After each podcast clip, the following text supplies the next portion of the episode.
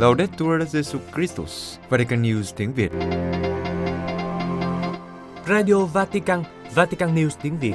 Chương trình phát thanh hàng ngày về các hoạt động của Đức Thánh Cha, tin tức của Tòa Thánh và Giáo hội Hoàn Vũ được phát 7 ngày trên tuần từ Vatican và Roma. Mời quý vị nghe chương trình phát thanh hôm nay, thứ ba ngày 23 tháng 5, gồm có Trước hết là bản tin Kế đến là một nền kinh tế Francisco. Và cuối cùng là gương chứng nhân. Bây giờ, kính mời quý vị cùng anh Huy và Xuân Khánh theo dõi tin tức. Đức Thánh Cha gặp gỡ các thành viên của gia đình dòng ơn gọi. Vatican, trưa thứ Hai 22 tháng 5 gặp gỡ khoảng 2.000 thành viên của gia đình dòng ơn gọi. Đức Thánh Cha cầu chúc họ luôn là không gian rộng mở để đón tiếp mọi người và quan tâm đến ơn gọi, một nơi cầu nguyện và phân định cho những người tìm kiếm, một nơi an ủi cho những người bị thương tổn, một nơi của Chúa Thánh Thần. Ngài cũng khuyến khích họ đừng nản lòng trước những khó khăn và hãy tiến bước với lòng dũng cảm. Gia đình dòng ơn gọi gồm các linh mục, nữ tu và các nhánh khác nhau theo linh đạo yêu thương của đấng sáng lập là Thánh Justino Maria Russolillo. Nhiều nhóm giáo dân cũng chia sẻ đặc sủng và linh đạo của dòng. Dòng hiện có mặt tại 15 quốc gia. Cuộc gặp gỡ diễn ra nhân kỷ niệm một năm đấng sáng lập dòng được tuyên thánh. Trong bài nói chuyện, Đức Thánh Cha mời gọi các thành viên tìm hiểu xem sứ điệp nào Thánh Justino để lại cho con cái để canh tân việc đi theo Chúa nhắc lại động lực thúc đẩy chúng sinh trẻ Justino lập dòng là chăm sóc cho các ơn gọi. Đức Thánh Cha chỉ ra ba con đường để thực hiện đặc sủng của dòng, đó là cầu nguyện, loan báo và truyền giáo. Trước hết là cầu nguyện, bởi vì đó là gốc rễ của mọi hoạt động và mọi công tác tông đồ của chúng ta. Đức Thánh Cha nhắc nhở, ưu tiên hàng đầu không phải là công việc, cơ cấu và tổ chức của chúng ta, nhưng là cầu nguyện. Bởi vì khi chúng ta bước vào tinh thần chiêm niệm và thờ phượng, Chúa biết đội chúng ta và chúng ta có thể phản ánh tình yêu của Chúa Cha cho những người chúng ta gặp gỡ trên cuộc đời. Họ có thể nhìn thấy ánh sáng của Thiên Chúa phản chiếu trên khuôn mặt của chúng ta, sự dịu dàng và tình yêu của người trong các cử chỉ của chúng ta, niềm vui của người trong trái tim của những người hoàn toàn hiến thân cho Chúa. Tiếp đến, Đức Thánh Cha nhắc đến tầm quan trọng của việc loan báo. Trong bối cảnh mà ý thức về sự hiện diện của Thiên Chúa đang mai một và đức tin đang suy yếu, chúng ta thấy cần phải trở lại với công cuộc loan báo tin mừng, loan báo lời Chúa, truyền đạt nội dung đức tin một cách đơn sơ và say mê và đồng hành với mọi người trong việc phân định. Điều này cần thiết trong giáo hội, năng lực hoạt động tông đồ của chúng ta trước hết phải được hướng đến việc gặp gỡ và lắng nghe, đồng hành trong sự phân định. Cuối cùng, Đức Thánh Cha nhắn nhủ các thành viên dòng ơn gọi hãy luôn vun trồng và đổi mới tinh thần truyền giáo. Nhắc lại lời Thánh Justino, mỗi tu sĩ dòng ơn gọi là một nhà truyền giáo, chứng nhân của tin mừng. Đức Thánh Cha mời gọi họ sử dụng những gì hữu ích để thông truyền niềm vui của tin mừng, để đối thoại với người trẻ, để thể hiện sự gần gũi cho các gia đình, để làm phong phú hoạt động nhân đạo, đặc biệt là những gì diễn ra trong lĩnh vực giáo dục. Đức Thánh Cha gặp gỡ khai mạc Đại hội đồng lần thứ 77 của các giám mục Ý. Vatican, thứ hai 22 tháng 5, các giám mục Ý đã bắt đầu đại hội đồng lần thứ 77 tại Vatican với sự hiện diện của Đức Thánh Cha trong cuộc gặp gỡ khai mạc. Đại hội sẽ kết thúc cũng bằng cuộc gặp gỡ với Đức Thánh Cha vào ngày 25 tháng 5. Vào trưa thứ Hai 22 tháng 5, Đức Thánh Cha gặp riêng các giám mục, không có sự hiện diện của giới báo chí. Còn trong cuộc gặp gỡ vào thứ Năm 25 tháng 5 tại hội trường Phaolô 6 sẽ có sự hiện diện của các đại diện của hành trình Thượng Hội đồng. Vào lúc 9 giờ sáng thứ Ba 23 tháng 5, Đức Hồng Y Matteo Zuppi, Tổng giám mục giáo phận Bologna, cũng là Chủ tịch Hội đồng Giám mục Ý, sẽ bắt đầu đại hội với phần giới thiệu. Vào buổi sáng, các giám mục sẽ bầu một phó chủ tịch và vào ban chiều, các ngài sẽ bầu các đại diện của Hội đồng Giám mục Ý tham dự Thượng Hội đồng Giám mục lần thứ 16 sẽ diễn ra từ ngày 4 đến 29 tháng 10 năm nay, năm 2023 và vào tháng 10 năm 2024. Trong ngày này, các giám mục Ý cũng sẽ thảo luận về một số vấn đề pháp lý, hành chính. Các giám mục Ý sẽ dành ngày thứ Tư 24 tháng 5 để tập trung vào chủ đề chính của đại hội lắng nghe điều Chúa Thánh Thần nói với các giáo hội, các bước hướng tới sự phân định và các cuộc thảo luận trong các nhóm của Thượng Hội đồng.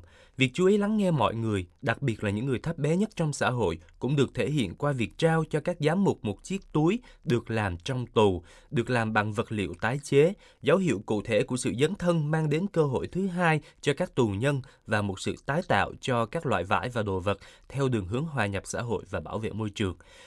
Thứ năm ngày 25 tháng 5, trước cuộc gặp gỡ với Đức Thánh Cha, Đức Hồng Y Suppi sẽ chủ sự thánh lễ vào lúc 8 giờ 30 tại đền thờ Thánh Phêrô. Lúc 3 giờ chiều, trong một cuộc họp báo tại sảnh của hội trường Phaolô 6, Ngài sẽ trình bày thông cáo chung kết. Cuối cùng, vào ngày 25 và 26 tháng 5, Đại hội toàn quốc của các đại diện giáo phận trong hành trình thường hội đồng sẽ diễn ra tại khách sạn Erive ở Roma. Đức Thánh Cha nói, hãy lắng nghe tiếng nói của thai nhi qua khoa học. Vatican viết lời tựa cho cuốn sách Điều kỳ diệu của cuộc sống do Arnoldo Mosca Mondadori chủ biên cùng với nhà khoa học Gabriele Semprebon và nhà văn Luca Crippa, Đức Thánh Cha nhận định rằng tác phẩm vượt qua những rào cản ý thức hệ để thảo luận sâu hơn về chủ đề sự sống. Trong lời tựa, Đức Thánh Cha viết, cuốn sách này đưa độc giả trở lại với sự ngạc nhiên và niềm vui khi mỗi người được sinh ra – Tác phẩm cho thấy vẻ đẹp của việc nhìn sự sống chưa sinh như là người nắm giữ quyền cao nhất mà mọi người đều có, đó là quyền hiện hữu. Sự sống diễn ra theo tiến trình tự nhiên và khơi nên sự ngỡ ngàng kêu gọi sự chăm sóc, bảo vệ và chào đón. Trước hết, khi đề cập đến chủ đề của cuốn sách, Đức Thánh Cha mời thế giới suy tư về thực tế của việc phá thai, không chỉ từ cái nhìn của truyền thống đức tin hay tư tưởng, nhưng còn từ sự đóng góp của khoa học. Trọng tâm của cuốn sách này là sự đóng góp của một nhà khoa học, một chuyên gia về phôi học và một người tích cực tham gia vào các ủy ban đạo đức sinh học. Đức Thánh Cha viết, cùng với các tác giả khác, ông đã nhận lời mời của tôi quay trở lại với chủ đề phá thai bằng cách lắng nghe tiếng nói của phôi thai, chất vấn chúng ta về bản chất và sự độc nhất của mỗi người, được hướng dẫn bởi các quá trình mà tự nhiên đã phát triển qua hàng thiên niên kỷ tiến hóa. Với đề xuất của tác giả, Chúng ta hãy trở lại với điều kỳ diệu của việc được sinh ra. Đức Thánh Cha lặp lại lời kêu gọi với tất cả những ai không chọn giải pháp phá thai giúp cho xã hội đứng về phía bảo vệ phẩm giá của tất cả mọi người, bắt đầu từ những người dễ bị tổn thương nhất. Nói tóm lại, đó là việc nói không với văn hóa vứt bỏ trong mọi lĩnh vực và trong mọi giai đoạn của sự sống – trước sự mong manh của trẻ chưa chào đời, trước sự cô đơn của người già, trước sự khốn cùng đáng xấu hổ của rất nhiều người nghèo bị tước đoạt những điều thiết yếu và không có cơ hội phát triển, trước sự đau khổ của những người là nạn nhân của chiến tranh, của các cuộc di cư tuyệt vọng và bất hại ở mọi nơi trên thế giới nhân danh nhiều nạn nhân vô tội, xin Chúa chúc lành cho tất cả những ai sẵn sàng cùng nhau thảo luận và suy tư về điều kỳ diệu, đó là sự sống. Đức Thánh Cha ủy thác sứ vụ hòa bình ở Ukraine cho Đức Hồng Y Chủ tịch Hội đồng Giám mục Ý. Vatican, ngày 20 tháng 5, phòng báo chí tòa thánh xác nhận Đức Thánh Cha đã ủy thác cho Đức Hồng Y Matteo Zuppi, tổng giám mục của Bologna, chủ tịch Hội đồng Giám mục Ý, sứ vụ giúp giảm căng thẳng trong cuộc xung đột ở Ukraine. Vào cuối tháng 4, trên chuyến bay trở về Roma từ Budapest, Đức Thánh Cha cho biết Ngài sẵn sàng làm bất cứ điều gì cần phải làm để chấm dứt cuộc chiến ở Ukraine. Ngài cũng cho biết một nhiệm vụ đang được tiến hành nhưng vẫn chưa được công khai, sau đó, cả Ukraine và Nga tuyên bố không biết gì về sáng kiến này, nhưng Đức Hồng Y Pietro Parolin, quốc vụ khanh tòa thánh tái xác nhận cả hai bên đều biết và ngài bày tỏ ngạc nhiên tại sao họ lại tuyên bố như vậy.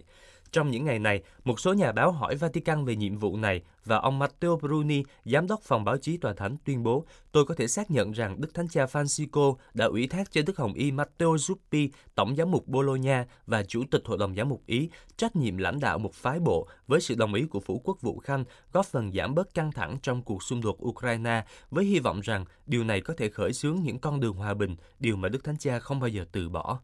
Giám đốc phòng báo chí tòa thánh kết luận bằng cách xác định rằng thời gian và các phương thức của nhiệm vụ này hiện đang được nghiên cứu. Đây không phải là lần đầu tiên Đức Hồng Y Suppi tham gia vào quá trình trung gian. Trước đây, khi còn là linh mục thuộc cộng đoàn Thánh Egidio vào năm 1990, Đức Hồng Y Suppi đã làm trung gian hòa giải, tổ chức các cuộc đàm phán hòa bình trong cuộc nội chiến ở Mozambique. Cuộc nội chiến này đã giết chết khoảng 1 triệu người và khiến khoảng 4 triệu người khác phải di tản. Và vào năm 2017, Chủ tịch Hội đồng Giám mục Ý cũng đã hiện diện trong hành động giao nộp vũ khí của nhóm khủng bố ETA ở thành phố Bayonne của Pháp. Một giám mục Haiti kêu gọi thế giới giúp người dân ổn định và lấy lại phẩm giá. Port-au-Prince, đức cha Pierre-André Dumas của Anse Avo lên án tình trạng bất an nghiêm trọng ở Haiti do bạo lực băng đảng, đồng thời kêu gọi thế giới giúp người dân ổn định và lấy lại phẩm giá. Bạo lực băng đảng lan rộng đã hoành hành tại Haiti trong gần 2 năm khi các băng đảng đối địch tranh giành quyền kiểm soát trong khoảng trống quyền lực do vụ ám sát Tổng thống Jovenel Moise vào tháng 7 năm 2021. Bạo lực cản trở việc tiếp cận dịch vụ chăm sóc sức khỏe, khiến các trường học phải đóng cửa và tình trạng mất an ninh lương thực ngày càng trầm trọng người dân Haiti đang tự nắm lấy luật pháp và một làn sóng cảnh giác đang làm gia tăng mức độ bạo lực vốn đã tăng vọt của đất nước. Liên Hiệp Quốc đang thúc đẩy một lực lượng quốc tế đến Haiti để đối phó với bạo lực. Trước tình hình nghiêm trọng này, Dicha Pierre-André Dumas của ANCAVO nói với Vatican News rằng khi bạo lực ảnh hưởng đến tất cả mọi thành phần xã hội, ở mọi cấp độ giáo xứ và giáo phận, giáo hội cố gắng ở giữa mọi người và trấn an họ rằng bạo lực không phải là tiếng nói cuối cùng. Giáo hội kêu gọi mọi người chào đón người khác như anh chị em và sống trong tình huynh đệ thực sự. Ngài giải thích rằng xung đột kéo dài làm nghèo đói gia tăng, hậu quả là nhiều trẻ em bị bỏ rơi. Chính những trẻ em này được các chính trị gia trao vũ khí, và một khi đã trưởng thành, những người trẻ có vũ khí trong tay này nghĩ rằng mình có thể kiếm được tiền qua việc bắt cóc đòi tiền chuộc và để có tiền, họ sử dụng bạo lực tra tấn người khác. Vì thế, theo Đức Cha, điều cần thiết là củng cố các giá trị gia đình, tạo công ăn việc làm cho người trẻ và thúc đẩy phát triển con người toàn diện. Dân chúng cần sự đồng hành, nhưng không phải các quyết định đến từ bên ngoài, mà là các giải pháp đến từ bên trong. Giám mục Haiti khẳng định, người dân phải đảm nhận trách nhiệm, trở thành nhân vật chính trong lịch sử của chính họ và chấp nhận mở đường cho các thế hệ tương lai. Mỗi khi một giải pháp được áp đặt từ nơi khác, nó sẽ kéo dài vài năm và sau đó sẽ quay trở lại nơi bắt đầu. Ngài nói thêm rằng không phải mọi hình thức can thiệp đều có thể thực hiện.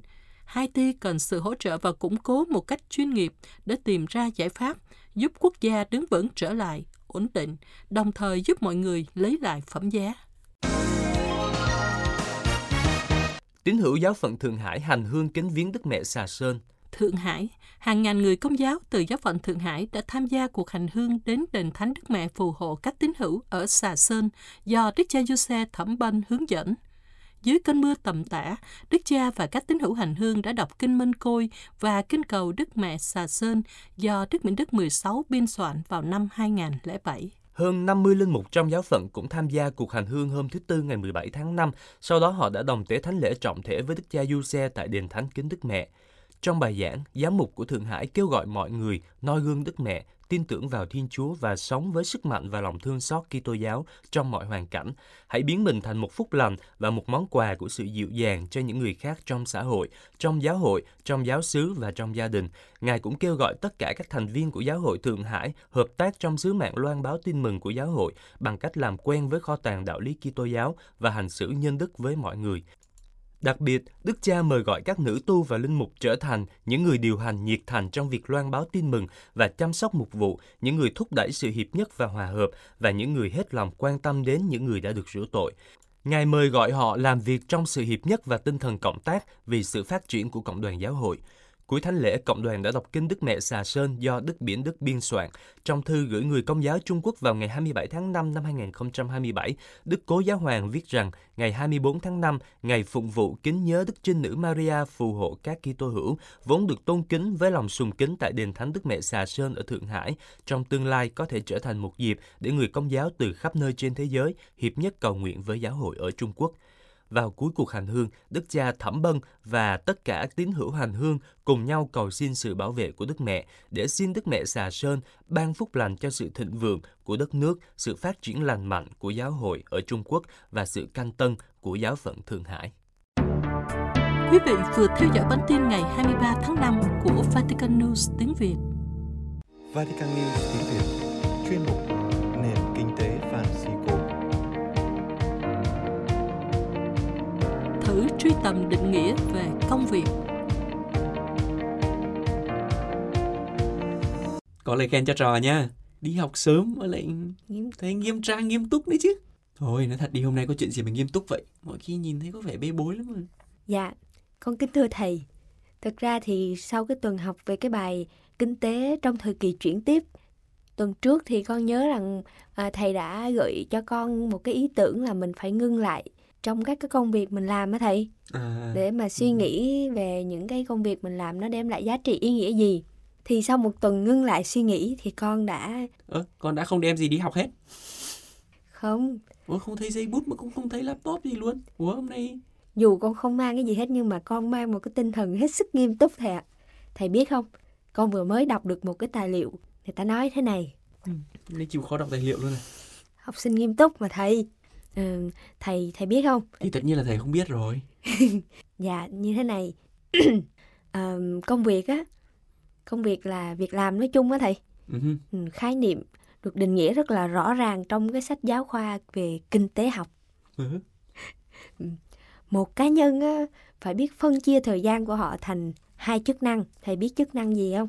Dạ, mời mời nhà kinh tế học tiếp tục nói Chức năng thứ nhất là lao động được trả lương và chức năng thứ hai là lao động không được trả lương, tức là thời gian nghỉ ngơi á thầy. à, tức là thời tức là thời gian không được trả lương đúng không thì thì nói thẳng là thời gian nghỉ ngơi tức là thời gian không được trả lương cái gì à vậy tức là hôm nay không có đem giấy bút gì tức là nghỉ ngơi đúng không không, không mang giấy bút không có nghĩa là nghỉ ngơi là không học hành gì, nhưng mà là theo cái cách giải thích của kinh tế học lao động tân cổ điển. biết trường phái này luôn à Dạ biết mời, chứ. mời mời mời mời bạn trẻ mời, xin lỗi mời nhà kinh tế học ừ, nói tiếp ạ Dạ, ừm, lao động chính thức được trả lương trong khi thời gian rảnh rỗi bao gồm tất cả các hoạt động không được trả lương như là ngủ, nghỉ, tập thể dục, mua hàng tạp hóa, dọn dẹp nhà cửa, chơi, nghe nhạc, vân vân và vân vân. à tôi hiểu rồi tôi hiểu rồi vậy là cái việc học là lao động không được trả lương nên nhà kinh tế học trẻ là là bạn trẻ đây cho là thời gian nghỉ ngơi đúng không Dạ đúng rồi.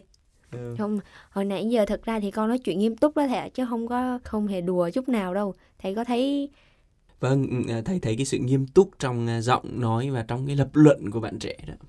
nhưng mà thầy có hiểu ý con nói gì không? Thầy cũng không không chưa hiểu mấy. á. Chết rồi hôm nay bảo lại đảo lại đảo vai con làm thầy giáo rồi thầy lại xuống làm học trò chứ không. Ý con là là thực sự con rất là đang nghiêm túc trong cái việc con vừa mới trình bày với thầy đó thầy ạ. Thì à, bạn trẻ nói đến cái trường phái tân cổ điển trong kinh tế học à, có quan tâm đến việc là phân biệt giữa cái thời gian được trả lương và thời gian lao động không được trả lương đúng không? Dạ, À, tức là thời gian lao động được trả lương và thời gian nghỉ ngơi đó. Nhưng mà thực ra thì cái trường phái này cũng tiếp cũng luôn quan tâm đến cái quyết định làm việc hay là quyết định giải trí đó tác động thế nào đến cái phúc lợi xã hội.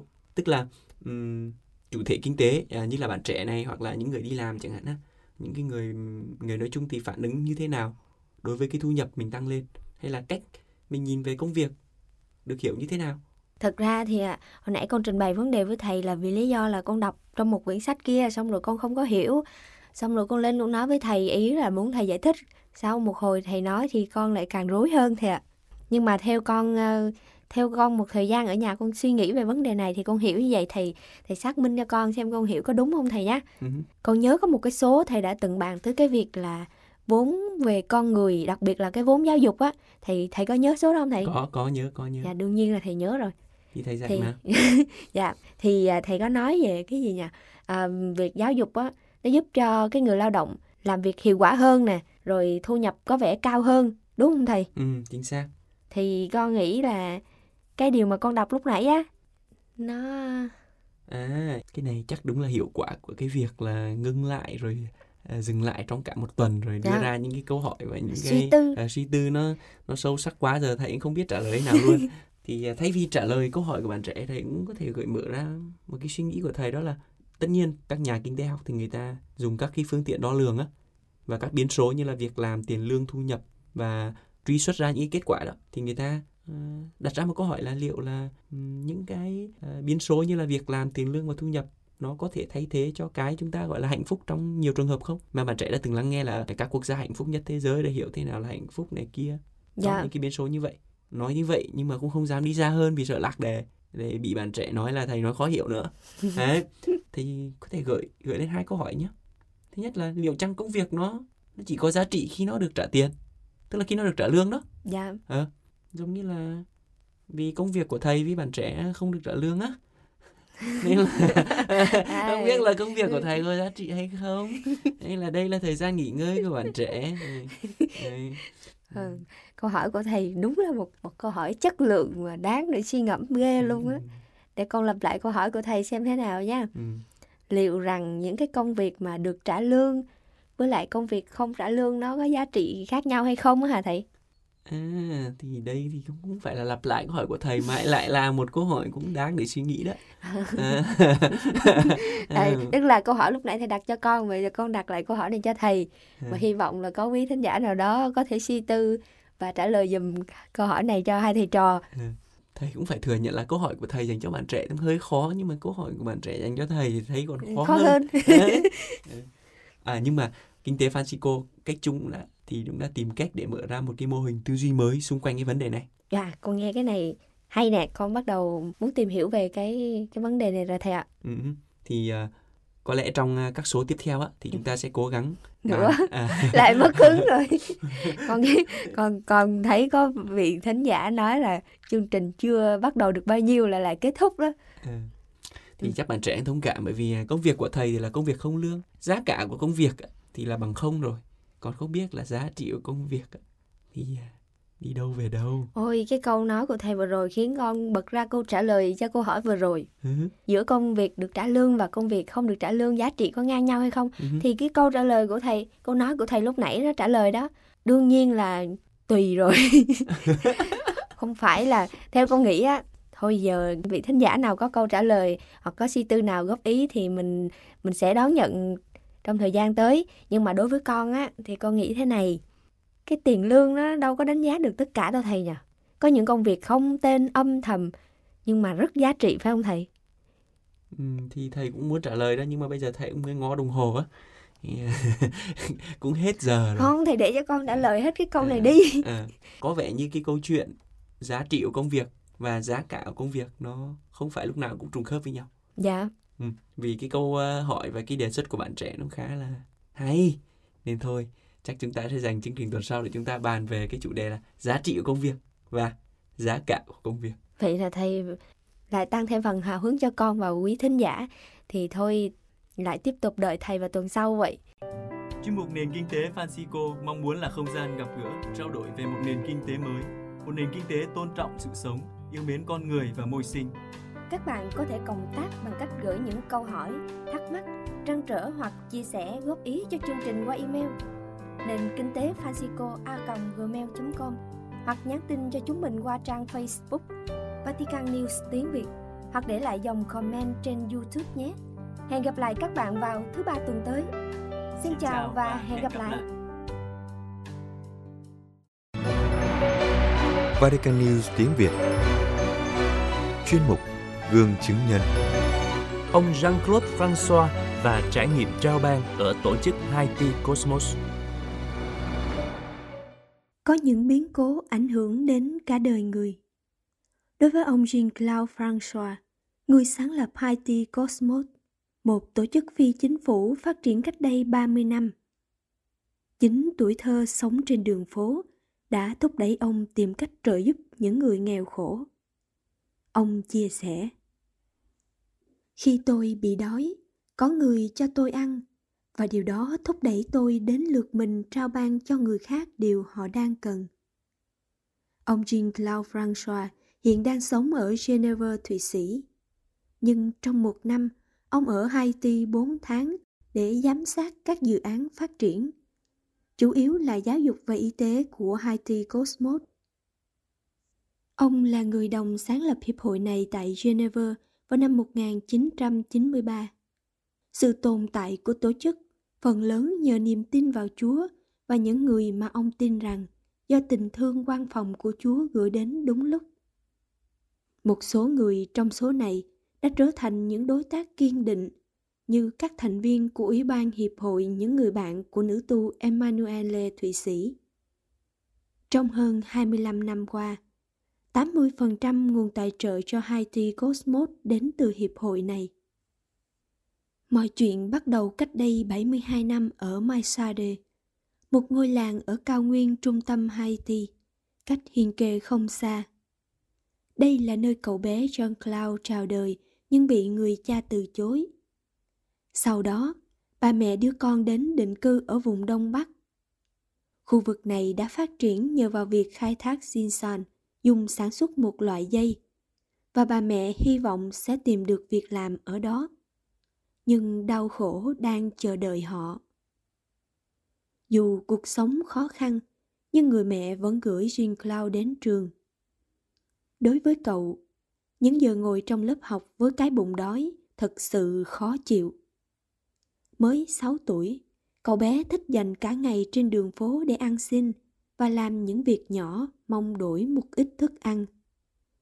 Một ngày kia, một thương gia lớn đi ngang qua hiên kê đã chú ý đến cậu và đề nghị đưa cậu đi cùng để huấn luyện cậu làm việc. Bà mẹ chấp nhận bánh từ trời này, với điều kiện cậu phải được đi học. Ở với gia đình thương gia này, ban ngày Jane Cloud làm việc trong cửa hàng, chiều tối đến lớp học. Hoạt động này cũng không dễ dàng vì cậu thường xuyên đến lớp trễ với quần áo không được tươm tất. Hai vợ chồng ngược đãi bắt cậu phải làm việc nhiều. Hai năm sau, vào năm 10 tuổi, một lần nữa cuộc đời của Jean Cloud thay đổi nhờ một cuộc gặp gỡ khác bất ngờ. Một khách hàng phát hiện ra biết rằng cha cậu hiện đang ở hiên kê cùng với một người phụ nữ và những đứa con khác. Sau khi tìm hiểu, ông đã cho người đưa hai mẹ con đến Hinke. kê. Bắt đầu từ đó, cậu học rất tốt. Khi đã học xong chương trình phổ thông, ban ngày cậu làm việc còn chiều đến tiếp tục học đại học. Jean Cloud làm lễ tân trong một khách sạn ở Boston Prince. Và một lần nữa, sự quan phòng của Chúa lại xuất hiện trên khuôn mặt của một vị khách đến khách sạn. Lần này là một người Thụy Sĩ đã khích lệ người trẻ theo học ở nước ngoài. Jean Cloud kể. Đó là vào năm 1976. Tôi lấy một cây bút, một tờ giấy và gửi một lá thư đến đại học ở Geneva. Trong đó ghi mọi chi tiết về cuộc đời tôi. Một tháng sau tôi nhận được phản hồi tích cực, đó là một thời điểm khác. Tôi đã mượn tiền để mua vé máy bay và mua một bộ đồ tươm tất trước đây tôi chưa bao giờ dám mua. Với nỗ lực không ngừng, Jean Cloud đã hoàn thành việc học, có việc làm ổn định và bắt đầu cùng với một số người bạn khởi động các dự án phát triển giáo dục ở quê hương. Bắt đầu từ cấp cơ sở, đến năm 2010, một trường đại học đầu tiên ở Hiên Kê được xây dựng. Mặc dù đã sống lâu năm ở phương Tây, nhưng ở Hiên Kê làm việc trong tổ chức Haiti Cosmos, ông Jean Cloud sống đơn giản như mọi người, hòa mình với tình trạng nghèo của dân chúng. Ông nói, Tôi đã từng sống trong cảnh thiếu thốn, tôi biết giá trị của mọi thứ. Thật xấu hổ khi sống xa hoa bên cạnh những người đang đói khổ. Haiti Cosmos đã và đang đem lại nhiều điều tốt đẹp cho người dân trong khu vực như các lớp học hoàn toàn miễn phí, các bệnh nhân đến các phòng khám của tổ chức không phải trả tiền và được phát thuốc. Đối với ông Jean Cloud, mọi người cần phải đáp trả hồng ân đã nhận được bằng cách chia sẻ với những ai có hoàn cảnh khó khăn hơn mình. Ông nói, những gì tôi làm cho người nghèo vì chính tôi đã nhận được rất nhiều từ Chúa và từ người khác. Giúp đỡ người khác là một nhiệm vụ đáp trả những gì đã nhận được. Nhưng đồng thời, đó cũng là một chọn lựa để việc bác ái có thể được thực hiện trong tự do. Nếu không, hành động này không còn phải là một món quà nữa. Ở Haiti, tôi đã chỉ ra một số con đường và tôi hy vọng người khác tiếp tục cộng tác với chúng tôi tôi tin vào giá trị của những mẫu gương ông nói thêm hạnh phúc lớn nhất của tôi là thấy các học sinh thành công trong việc học và tìm được việc làm.